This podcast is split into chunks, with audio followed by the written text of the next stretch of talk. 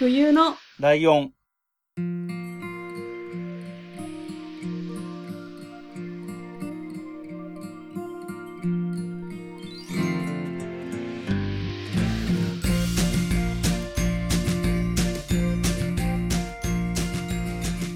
この番組は山梨県出身以外共通点のない二人がそれぞれ好きなことを話す番組です。冬のライオン第84回椿ライドウです。真冬です。よろしくお願いします。はい。ということで、えー、2月も半ばぐらいですか？えええもう、身動きがね、なかなか取れないんで、あんまりこう、これといった新しいトピックスとかもないんですけど、え そうですね。うん。まあ、えっと、相変わらずですか？特にこれといって何もなくですか？えー本当に何もないです。毎日、何もないよえね。こたつにいます。なんか、今月、2月は1週目に、あの、お便り会と、あの、雑談会ミックスしたやつやったじゃないですか。うんうんはい。あのミックスしておいてよかったですよね。雑談会だと話すこと全然なかったんじゃないかってないですよ。はい。はい。えーそんな、えー我々ではあるんですけれども、はい今回は、えー、真冬さんのターンということですけれども、はい。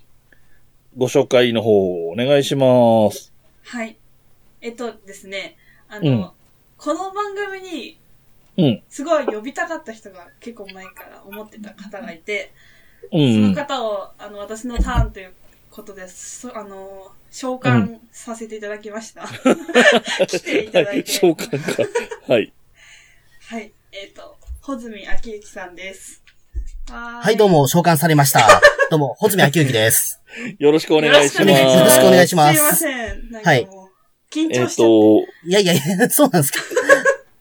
通常は、はえっと、去年とかだと、えっと、普通にゲストとしてお迎えしてゲストの会っていう形、ゲストを紹介する会っていう形だったんですけれども、はい。で、今月から、今年からは、ゲスト会っていうのは、えっ、と、火曜日が5回ある月にやりますなんて話を1月にしましてですね、うん。えーその感じでいくと、3、6、8、11だったんですけど、緊急でね、なん、どうして緊急かわかんないんですけど、緊急で2月にゲスト会が入るということになりましたですね。あ、どうもよろしくお願いします。いや、なんか召喚はされたんですけど、ええなんかそういった形とはちょっとあんま思ってなかったから、びっくりしました。えうんうん。いや、えええそうなんですよ。ちょっと経緯がありまして、うん。私は結構、穂積さん、はい。結構多趣味だし、話してもらいたいことたくさんあるなって思ってたんですけど、ライドウあさんと、穂積さんって、どういう仲なんだろうって分かんなくてちょっと。あ、はい。で、この間ライドウさんと、うんあの、会って喋った時に、うん。うん。穂積さんと、なんかその落語の話とかもしてみるのも面白そうみたいなことをうんうんうん言われたえ、え、そうそうそう、わかるわかるってなって、あの、声掛けをしたっていう感じです。あの、その日のうちに、もう、流行る気持ちを抑えられず、あの、オファーをしたので、こういうイレギュラーな形となりました。うん。そう、そう、そうですね。はい。あの、なるほど。タイミングを測るっていう気持ちの余裕がなかったんですそうそうそう。早く早くっていうすぐ、すぐ連絡って。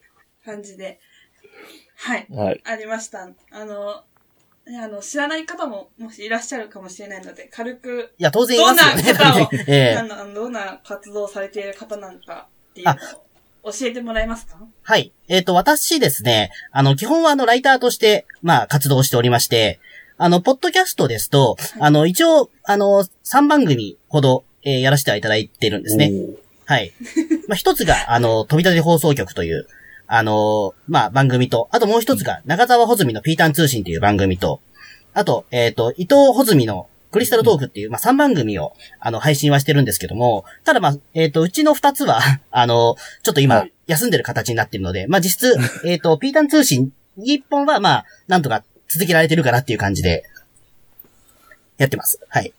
まあ、あの、ライターの、はい、まあ、はい。ジャンルなんですけども、まあ、基本的には、あの、まあ、その、近代史とか昭和の事件とか、はそういったものをずっと、あの、やってる人です。はい。はい。ありがとうございます。はい。ありがとうございます。こんなんで大丈夫ですか、はいはいはい。ありがたいですなんかお互い、あの、あんまり、その、距離が測れてないような感じが。そうそうどうしたらいいかわかんない感はちょっとありますけど、はい私の気になってたライドウさんと穂積さんのつながりっていうのは、いどんな感じなんですか、とですね、お会いできたのって多分一回だけですよね。ですね。はえーじゃあ僕の方で話しましょうか。えっと、2019年かな？えー、ポッドキャストフェスっていうイベントが、あの、リアルイベントがあって、えっと、僕は、あの、お客さんで行ってたんですね。まだ、えっと、冬のライオン始まったばっかりぐらいだった頃なので、はい。で、それに、えっと、登壇者というか、あの、喋り手として、えー、ほうずみさんが出てて、うーん。で、えっと、物販とかもしてたので、そこで、えっと、物販のものも買ったりしてですね。はい。で、その時にお話をさせてもらって、で、ツイッターで、その前から繋がってたかな？まあ、ツイッターでも繋がっててという感じと、です、ね。そうですね。あの、その時には確かその、僕が、椿ライドウさんのお名前は存じていたので、多分何かしらのきっかけで知ってはいたと思うんですけど、ただその、お会いするきっかけってほぼなかったので、で、それからまあ、ねね、あの、あ、ライドウさんですか？みたいな。あ、アイコンみたいに火入ってないんですね？ってお話はしたような記憶があるんですけど、で えはいはいはい。あるあるの会話ですね。うんーで、その後、まあ、まあそうですね、2020年になったらもうすぐもうコロナ禍になってしまったんで、やっぱりその後、会えることもなくみたいな。うん。はい。ですね。なので、そうですね。だからちゃんとお話できたのって、本当今日で2回目じゃないかなとはい。そうですね。で、ただそのツイッターとかでお互い落語が好きなので、落語絡みのことをツイートしてたりすると、それに反応したりとかでそうなんですよね。ちょこちょこは。お互いあの、なんていうか、ポッドキャスト配信してると僕もライドウさんの声も知ってるし、あの、ライドウさんも僕のポッドキャスト聞いていただいてるということで、あの、初めまして感がないんですよね、その、まだ2回しか、てか、あの、ちゃんとお会いしてるのは1回だけなのに、えなんか前から知ってるかのような感覚になるじゃないですか。うん。そうですね。そこになんていうのかな。抵抗感みたいなのはないですよね。すごい親密とかっていうのとも違うけど、別うにん。初対面とかそういうう、んまだ2回しか会ったことないのにとかそういう感じはないですね。そうそう。確かに。うん。でも私はなんか、向こうの世界の人っていう感じなんですよ、なんか勝手に。向こうの世界？はいあ。あ、はいはいはい、なんかはい。同じ立場ではないっていうか。だから緊張してるんですけど。ああ、そういうことか。あ、緊張はしてるんだえ、ねし。てますもん、ちょっと。どうしよう。あの、え、なんで？ですかなんていうのかな？僕の方がでも逆に言うと、あんまりそのゲストで呼ばれることって僕ほぼないんですよ、実を言うと。んん他のポッドキャストさんの番組とかって呼ばれること、ま、まずないですし、うん。うん。あのーなんていうか、初めてかな、下手したらでも、ポッドキャストだと。えええ、でも私はあれを聞きました、としみなティ。あ、としみなはそうですね。とし、あそうとしみな忘れてた。としみなティで一回ゲストさうん指定させていただいて、それぐらいですね、本当に。でそんな大きなところに出てる方っていう。ああ、そういうことか。ああ、なるほど、なるほど。なるえほど。ちょっとわかる。なんか、えー、まあ、冬さんにしてみたら自分が配信者になる前から聞く側として知ってる存在だからっていうことですよね。僕がよくひいきびいきに対してちょっと、あの、ビビってる感じあ、にそうです。それと同じですね、きっと。うん。ああ、でもそれは確かにちょ、うんちょっとわかりますよね、確かに。ええあのーなんていうか、あの、普段やっぱり声聞いてたりとか、毎日そのね、毎週聞いてる声だと、その人に直接会うってなると、やっぱ緊張はしたりとかっていうのはありますよね。そうですよ。本当なんか、会うだったら、まだしもこの、なんていうんですか、音だけっていうのが緊張しますね。そそうなんですか音だ、音だけ。ああ。なんかわかんないじゃないですか、こう、タイミングとかも。ああ、そうね。っていう感じはありますけまあ、れども。いややっぱりね、はい。そうですね。僕もその、お邪魔してる感がやっぱずっとあるので、ええあの、そこはやっぱりこれ緊張してるなっていう。やっぱりその友達の家に遊びに行く時とかも、やっぱりその、なんだろう、こう言っちゃあれだけど、大して付き合いがない人の家に行く時の、ちょっと気まずさ感はやっぱりちょっと今、感じてるんですよね。ええはいはいはいはい。ええそうですよね。ちょっと。ははい。いでも頑張っていきますので、よろしくお願いします。仲え良くしてください。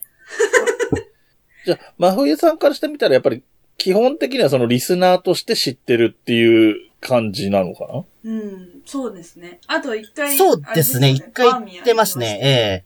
ええ一緒に。っていうぐらい。すごいな。急にバーみたいな。なんと、その時二人きりで話すっていうことは、ほとんどなかったから。まあそうですね。まあ基本的にまあ、お二人とはあんまりそのお付き合いがないっていうところだけ だと思います、多分。ええまあでも今日をきっかけに知っていただければと本当思いますので、ええはい。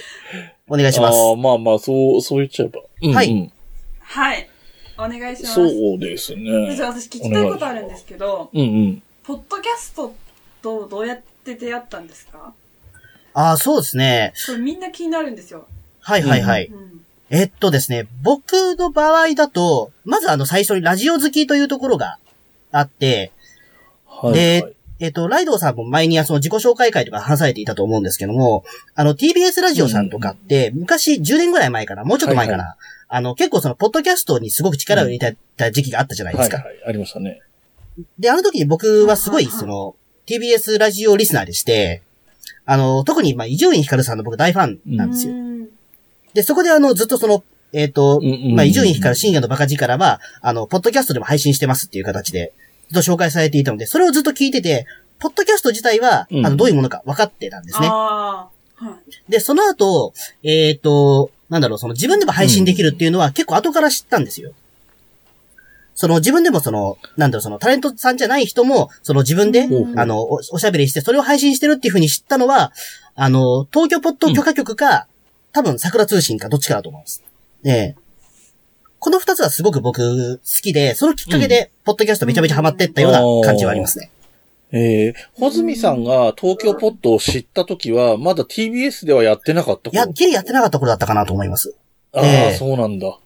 えー、結構前ですね、そうですね。だからそれ自体は、ポッドキャストっていう言葉自体は、結構前から頭に入ってたんだと思うんですよ。うただその、うんタレントさんがやるもので、個人でやるものっていう感覚はなかったんですよね。うん。はいはいはいはい。まあ、多くもなかったしな。聞いてらっしゃるイメージなんですけど。ああ。あ、そうですか。いや、でもそうでもないです、でもですけ。どええあまあまあまあ、僕もそうでもないですよ。だってライドさんだって、ね、200何本あとかもう、もう聞いてらっそれはしゃるから。もう過去の栄光ですよ。もう 今は全然そんなでもないですけど。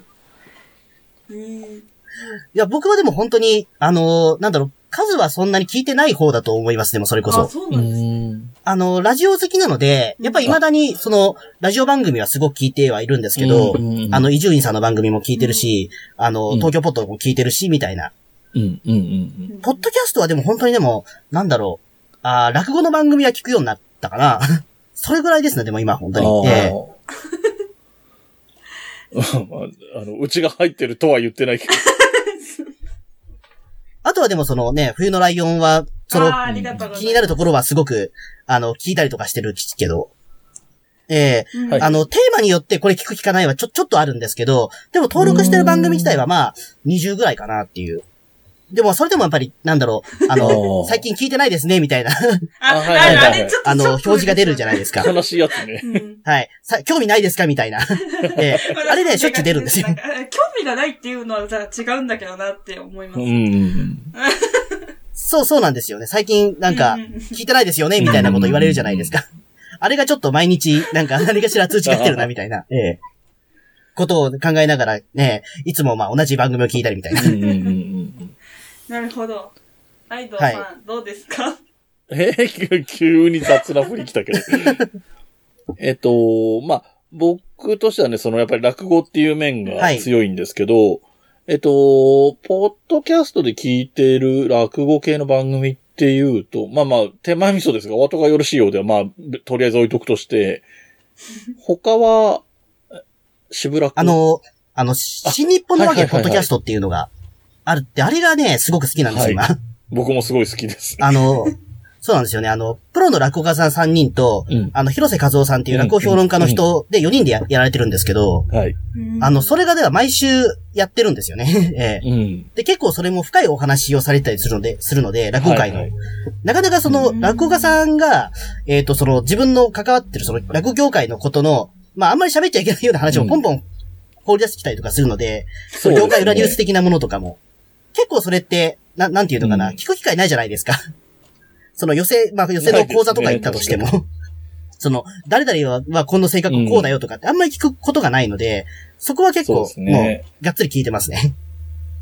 他の教会の話とか講座で言うことまずそうそうそうないでなんですすよね。からね。ええ だから結構そこは、まふいさんにちょっと説明すると、あの、落語家の団体っていうのはいいくつもあるんですよ。み4つぐらいとかあるんで、で、うんその番組に出てるメンバーって別々の団体から1人ずつなんですよ。っていうメンバーでやってて、まあ仲はいいんですけど、なので、そっちの団体はこうだよねとかっていう話ができるっていう関係にあるのと、一人だけ落語評論家でしかも大物の評論家みたいな人もいるので、その人はその人で、どこに対してもまあまあ強く言えたりするから、そういう意味でも結構面白い。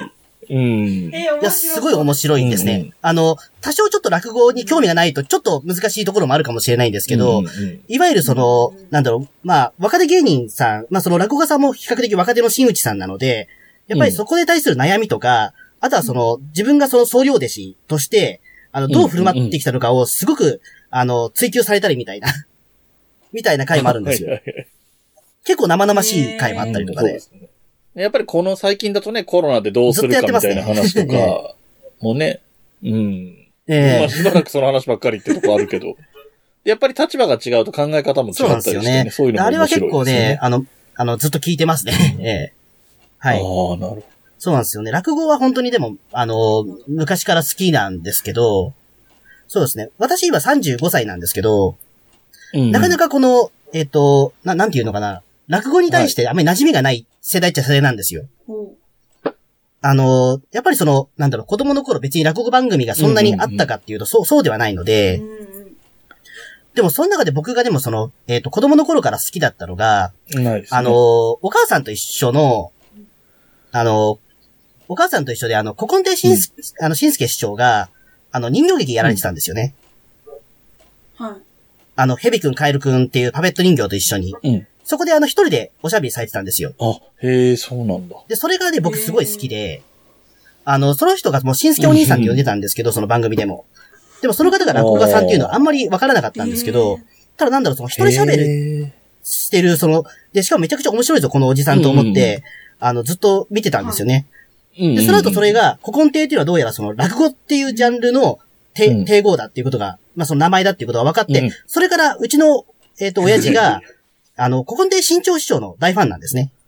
新潮師匠の大ファンで、家にそのレコードとか、うんあの、うんレーザーディスクが結構あったんですよ。だからそこで言うと、うん落語っていうのは比較的身近にあったっちゃあったんですよね。で、やっぱりその落語の、あの、うん番組とかあったら、それはうちの親父が録画して、それが俺が見てたりとかみたいなことがよくあったので、うんそういうところで、あの、うん入ってった感じですかね。ああ、すごいな。でも恵まれてるといえば恵まれてる方ですよね。多分落語に触れるには。そうですね、落語っていうことに関しては昔から割と身近にあったんじゃないかなと思うんですよ。あんまりその、同年代で落語に興味がある人ってあんまりいないんですよね。うん。うん、わかります。あってもまあ焦点が好きっていうぐらいな、うんぐらいなもので。まあ、そうですね。焦点はね。うん。えっと、私、その、うん。穂積さんが、今みたいに、どういう風にあうんうん育ってきて、ここにたどり着いてるかってすごい興味あるんですよ。そうそうなんですか？ね。ええだから今はね、僕の方から話を振ったので、落語っていうアプローチだったけど、他にもね、うん多趣味でいらっしゃるから、それに興味を持ち出したのはいつ頃なのかみたいなのは、いろんな切り口で話せる、ね。そうそうそうそうはい。例えば、どのようなものが。有名なところで言えば、はいやっぱりその昭和の事件みたいなところ、昭和の事件。あどういうきっかけで興味持ち始めたそうですね。。昭和の事件はですね、あのーまあ、中学生ぐらいの頃に、うん。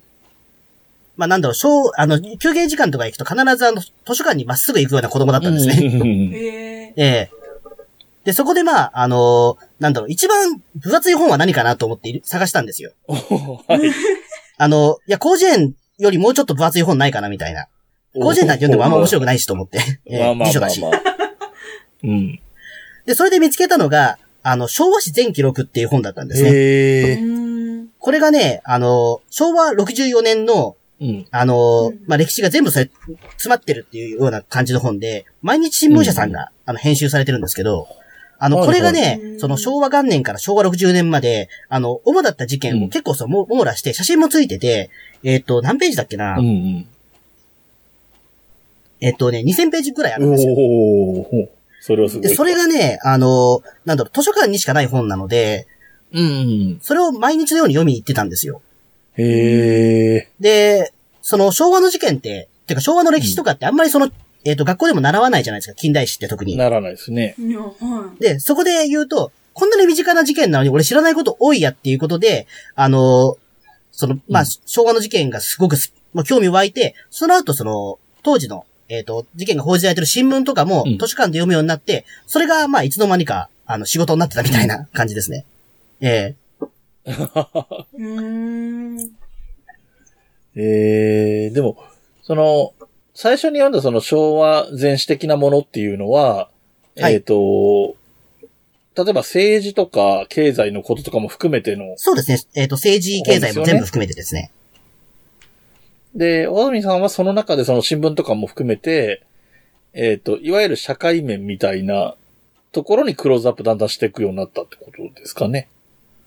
そうですね。僕、あの、うん特にやっぱり面白いのって社会面だったんですよね。あまあそうね政治経済に関しては、まあちょっと子供だったんで、わかんない部分も多かったんですけど、ただなんだろう、その、えっ、と、社会面にある変な事件とかは、やっぱり分かったからそれは面白かったんですよね、すごい。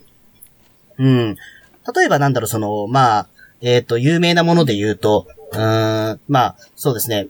まあ、80年代前半にあった、例えばパリ人肉事件とか、あいうのは社会面に載ってた事件だから、佐川さん。ん。さ佐川さんですね。ええはいはいはい。ええああいうのとかはでも本当にあの、その昭和史全記録だとその事件の、まああの、なんだろう、あんまりその、えっ、と、詳しく言うと、まあちょっといろいろぼかしますけど、あのはいはいまあその、さ、佐川さんっていう、まあその、男性の方がフランスで留学してるときに、その、フランス人の女性と、まあ、仲良くなったんですけど、うんその際に、あの、佐川くん、その佐川さんは、あの、まあ、その、好きすぎて相手を殺しちゃったんですよね。で、殺した上で、その肉をバラバラにして、うんフライパンに炒めて食べちゃったっていう事件があったんですね。結構猟奇的な事件が。で、そういうのも、あのーまあ、当時の社会面では結構隠さずに載ってたりとかするので、そういうのを見て、ああ、こんな事件あったんだっていうことで、あの、知ったりとか、ああ、そっかそっか。ううんん。あ感じでしたね。あ。それが、当時の新聞はそういうところに、なんてコンプライアンスみたいなのが今とは事情が違うから、割と克明に書いてるっていうのは、その、資料的に面白いですね。興味深い。うんどこまで細かく触れてるかみたいなのは。そうなんですよね。ええあのーやっぱりだから今の新聞って、うんそのうん、やっぱり血とか出しちゃいけないとか、ええその、あんまりその、うんね、遺体とか出さないじゃないですか。まあもちろん当時の新聞も出してるものはあんまないんですけど、あの、中にはだからその、ま毎日新聞社さんとかは、その、アーカイブ、写真のアーカイブたくさんあるので、その事件現場の写真とか結構持ってるんですよ。へなんであの、毎日新聞社さんの、その編纂してる本とかで読むと結構その、えっ、と、そう、パリ人肉事件の食いかけの遺体の写真とか出てきますようん。えーすごいな。えー怖え結構怖い。だからそれを僕は、うんあのー休み時間になって、あの、その、お弁当食い終わった休み時間になって読んでいいいましたね。え それを。子供時代に触れてしまったそうですね、ええしかも、ご飯ご飯食べてすぐもう、もうや佐川くんの事件知らなきゃみたいな。もう見たい見たいみたいな。う。すごいな。ええなるほど。もうそういう少年時代でしたね。ね。ええなんか、割とそういう、なんか事件もの？昭和の事件の、えっと、どこだっけ？なんか、でかい4メートルぐらいある熊の事件を他のポッドキャストで聞いたんですけど、えっと、あれは、えっと、熊のみ三毛別ですかね、北海道の方の。北海道ですね。あの、えっと、史上最、もう最大のその熊の被害事件って言われてるやつですあ、ね。そうそうそうそうそうそうそう。あれはすごかった。あれはそうですね。ええうん。あれはめ明治の時代なんですけどね。あ、明治なのか。ええあ、そっかそっか。で、もう120年ぐらい前の事件なんですけど、今から。うん。うん結構あれも変な、あの、事件でして、あの、その、熊が、まあ、その襲ってきて、村が、まあ、言ってしまうと一つ潰れちゃったんですね。うん。で、そこで生き残った、まあ、子供が、その後その、うんまあ、あの、ハンターになったんですけど、その熊専門の。で、それであの、うんえっ、と、もう名うてのハンターになって、それであの、えっ、と、事件から70周年だか80周年だかの式典に呼ばれて、もうその時もその少年はおじいさんになってて、うん。あの、その時の三毛別の熊のお話をした後にすぐ、なんか心臓発作で亡くなっちゃったんですよ。で、それがあの、その亡くなった日っていうのが、ちょうどその熊が撃たれた日ということで、すごくうん。因縁が見えてるっていう お話が、え結構怖いです。ええ。怖いええそんなことあるそうですねか、すごいな。あの、こういうのも意外と社会面に載ってたりするんですよね。ええこういうお話とかも。うんう。ーん。で、その、某番組でそれ取り上げた後に、ツイッターでその時の、なんか、写真なのかなとかも載せてましたけど、やっぱり4メートルクラスのクマって、本当に怪獣ですよね、もう大きさ感いや、からすると。そうなんですよね。あのーうんいや、あれが襲ってきたと思うと、ちょっとやっぱり、なんだろう、あのーうんやっぱちょっとあれですよね、もう、生きた心地はしないと思うんですよ。うんえ ですね。もう感覚的にちょっともう普通に動物とは思えない。うんだって、普通の家って天井の高さ3メートルぐらいだから、全然収まってないってことだから、そう思うとね、でかさが分かって、そりゃ叶うわけがないって最初に思うだろうなとかね。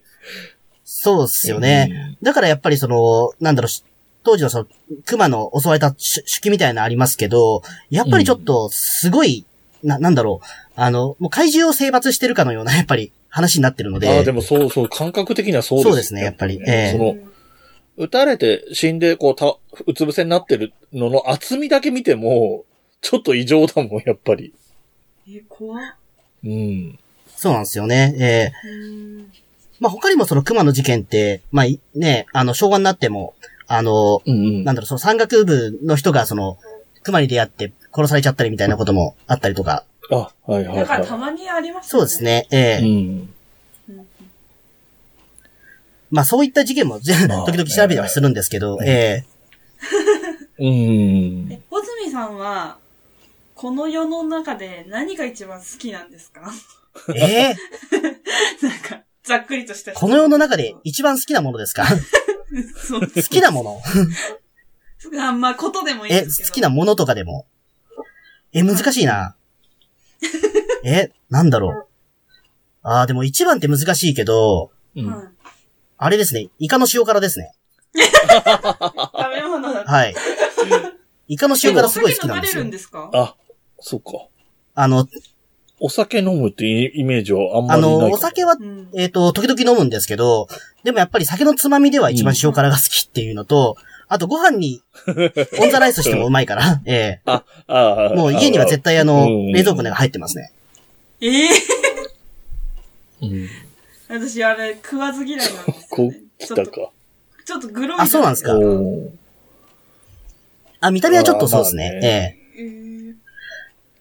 でもあの、意外とあの、えっ、と、じゃがバターと上に乗せたりすると食べやすいですあ、なん。か、居酒屋とかでありますね、それ。ああ。そうそうそうそう。ええあと、大根おろしをちょっと入れると、味がマイルドになるので、食べやすいですね。ええ大根おろし？その発想は？大根おろし入れると、ちょっと味がマイルドになるんですよ。ちょっと、臓物のえぐみはあるんですけど、その、いわゆるわ、え、綿のそれ、がちょええっと怖い。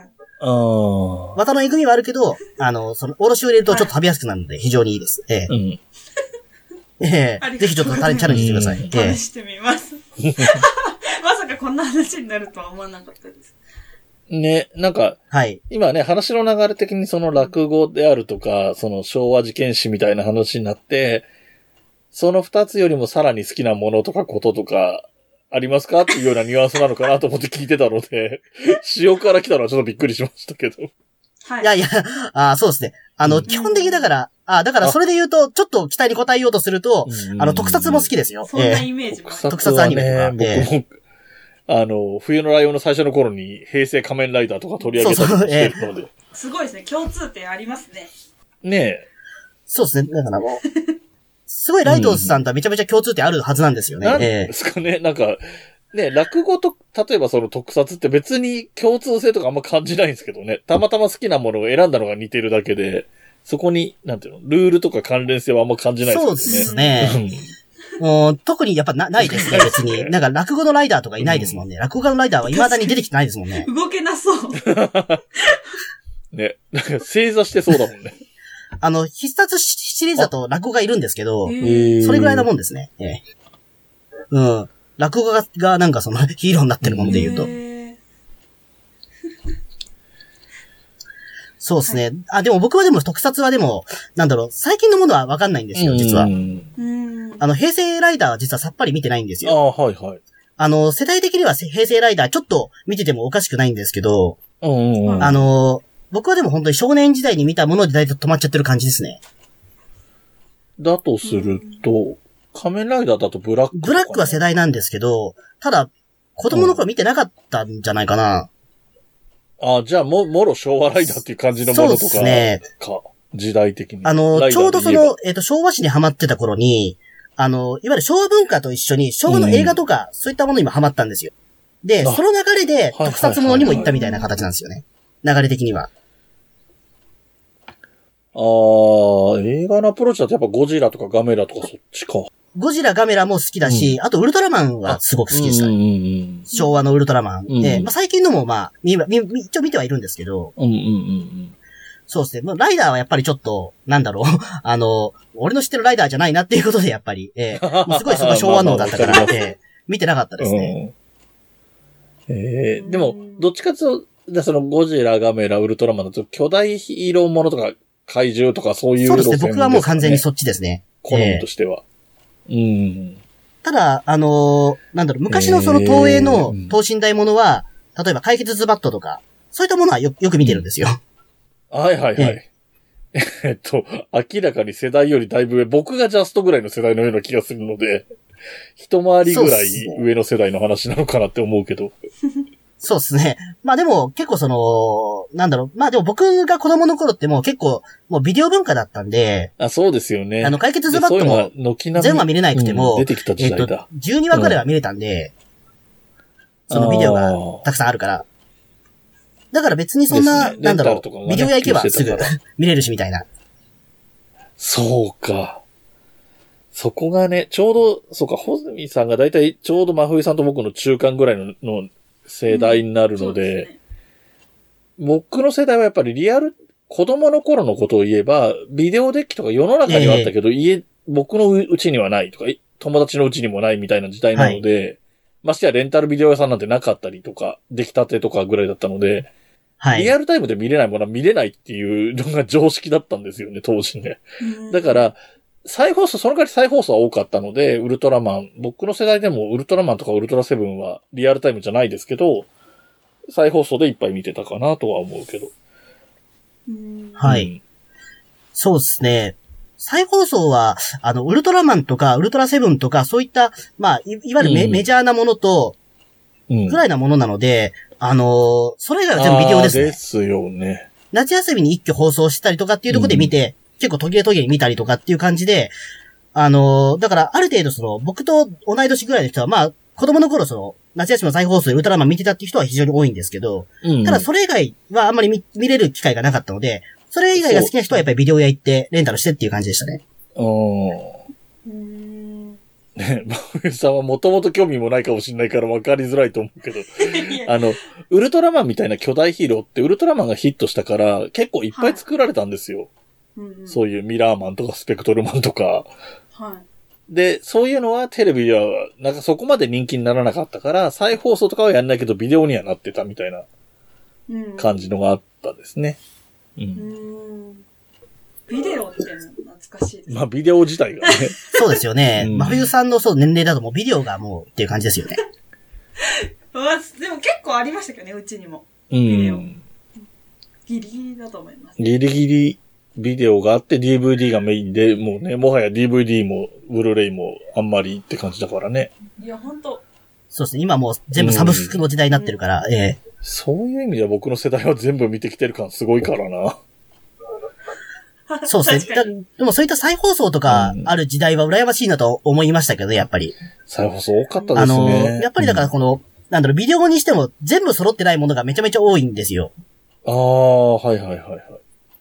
あの、もちろん仮面ライダーとかはまあ98は全部あったりなんですけど、うんあの、なんだろう、うちのその、えっと、地元の、えっと、ビデオレンタル屋だと、ウルトラマン80が1巻しか置いてなかったりみたいな、ああ、そういう感じですよ。そういうことえあるある。えええ様子見ですからね。81巻入れてみて、みんなが借りるようだったら2巻もお店側が買うんでしょうけど、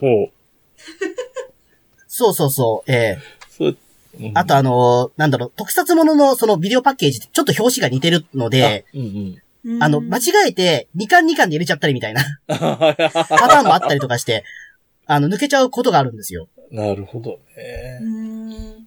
あとはレンタルビデオ屋さんの全盛期というか、あのぐらいの時代は、あの、増えすぎたから潰れるところも多くて、ええ潰れたところから、あの、ソフトを買ってきたりとかみたいな動きもあったから、あの、変な不揃い感とかは余計出たでしょうね。そうですよね。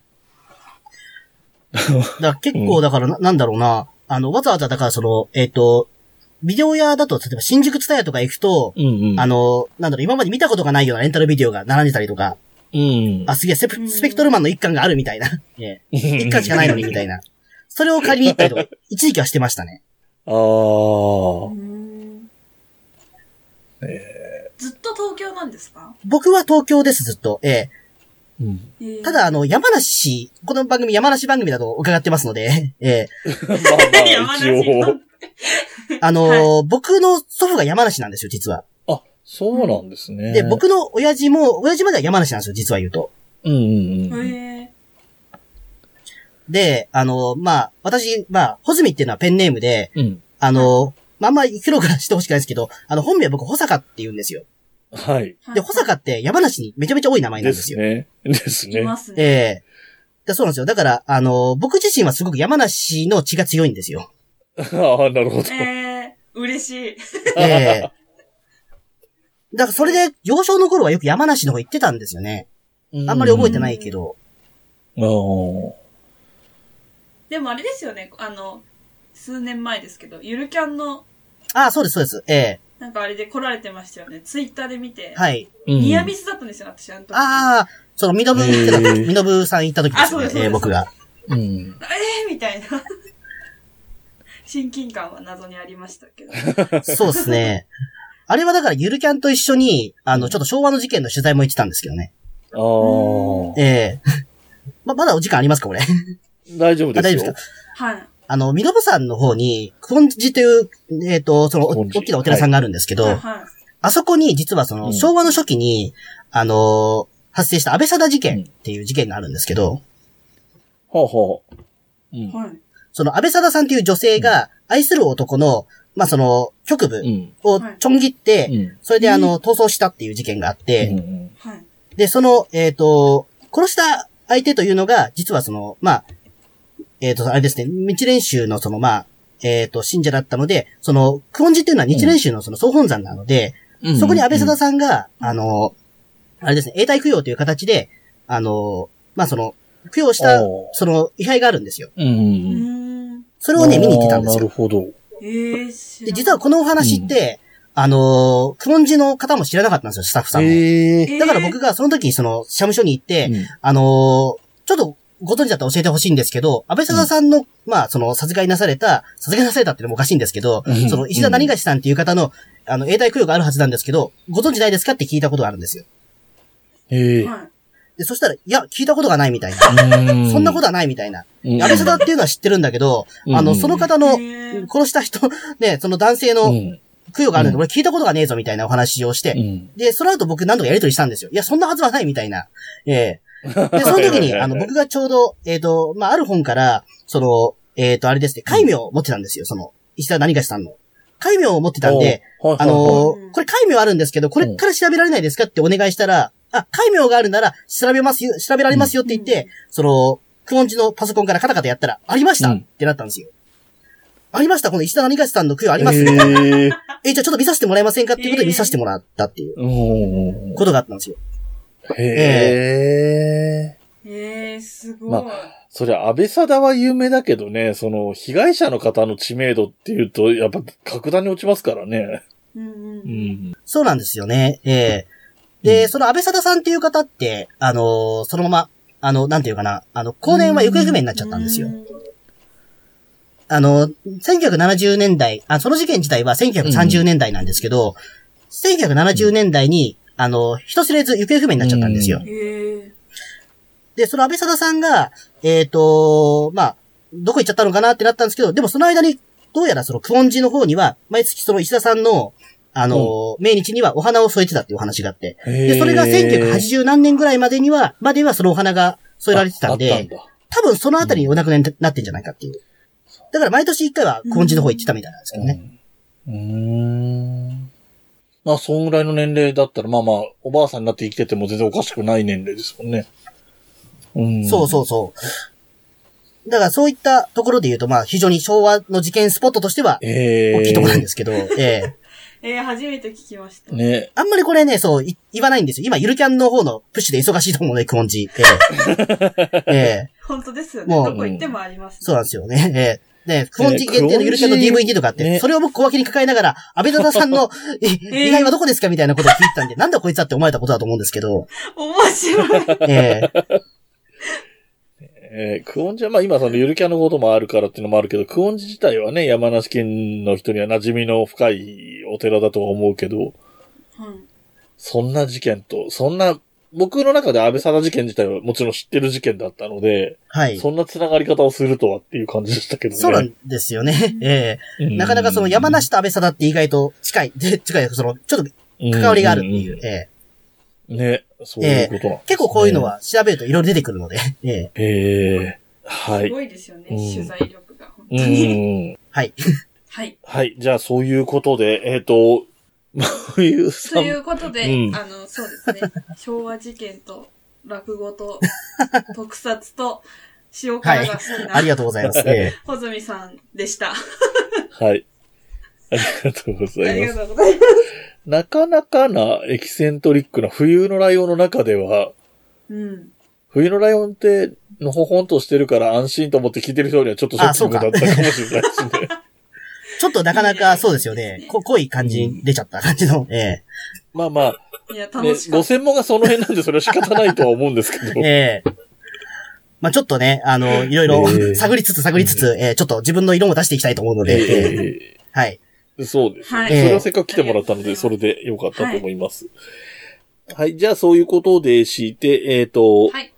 次回も引き続き、穂積さんに出ていただくという、よろしくお願いします。お願いします。いつもの冬のライオンのパターンですね。2回分出てもらうということで。はい。はい。えー、ということで、なかなかエキセントリックな回になった冬のライオンの感想なんかもお待ちしておりますので、メールアドレスの方を真冬さんからお願いします。はい。メールアドレスは、huyunolion.gmail.com です。ツイッターのアカウントは、fuyunolion アンダーバー。ハッシュタグはすべてひらがなで、冬来でお願いします。ホームページからお便り、フォームからのお便りも待ってます。はい。はい。えー、この番組の楽曲提供はカメレオンスタジオ。エンディング曲はハルさんでハッピーターン。はい。それではまた次回、ごきげんよう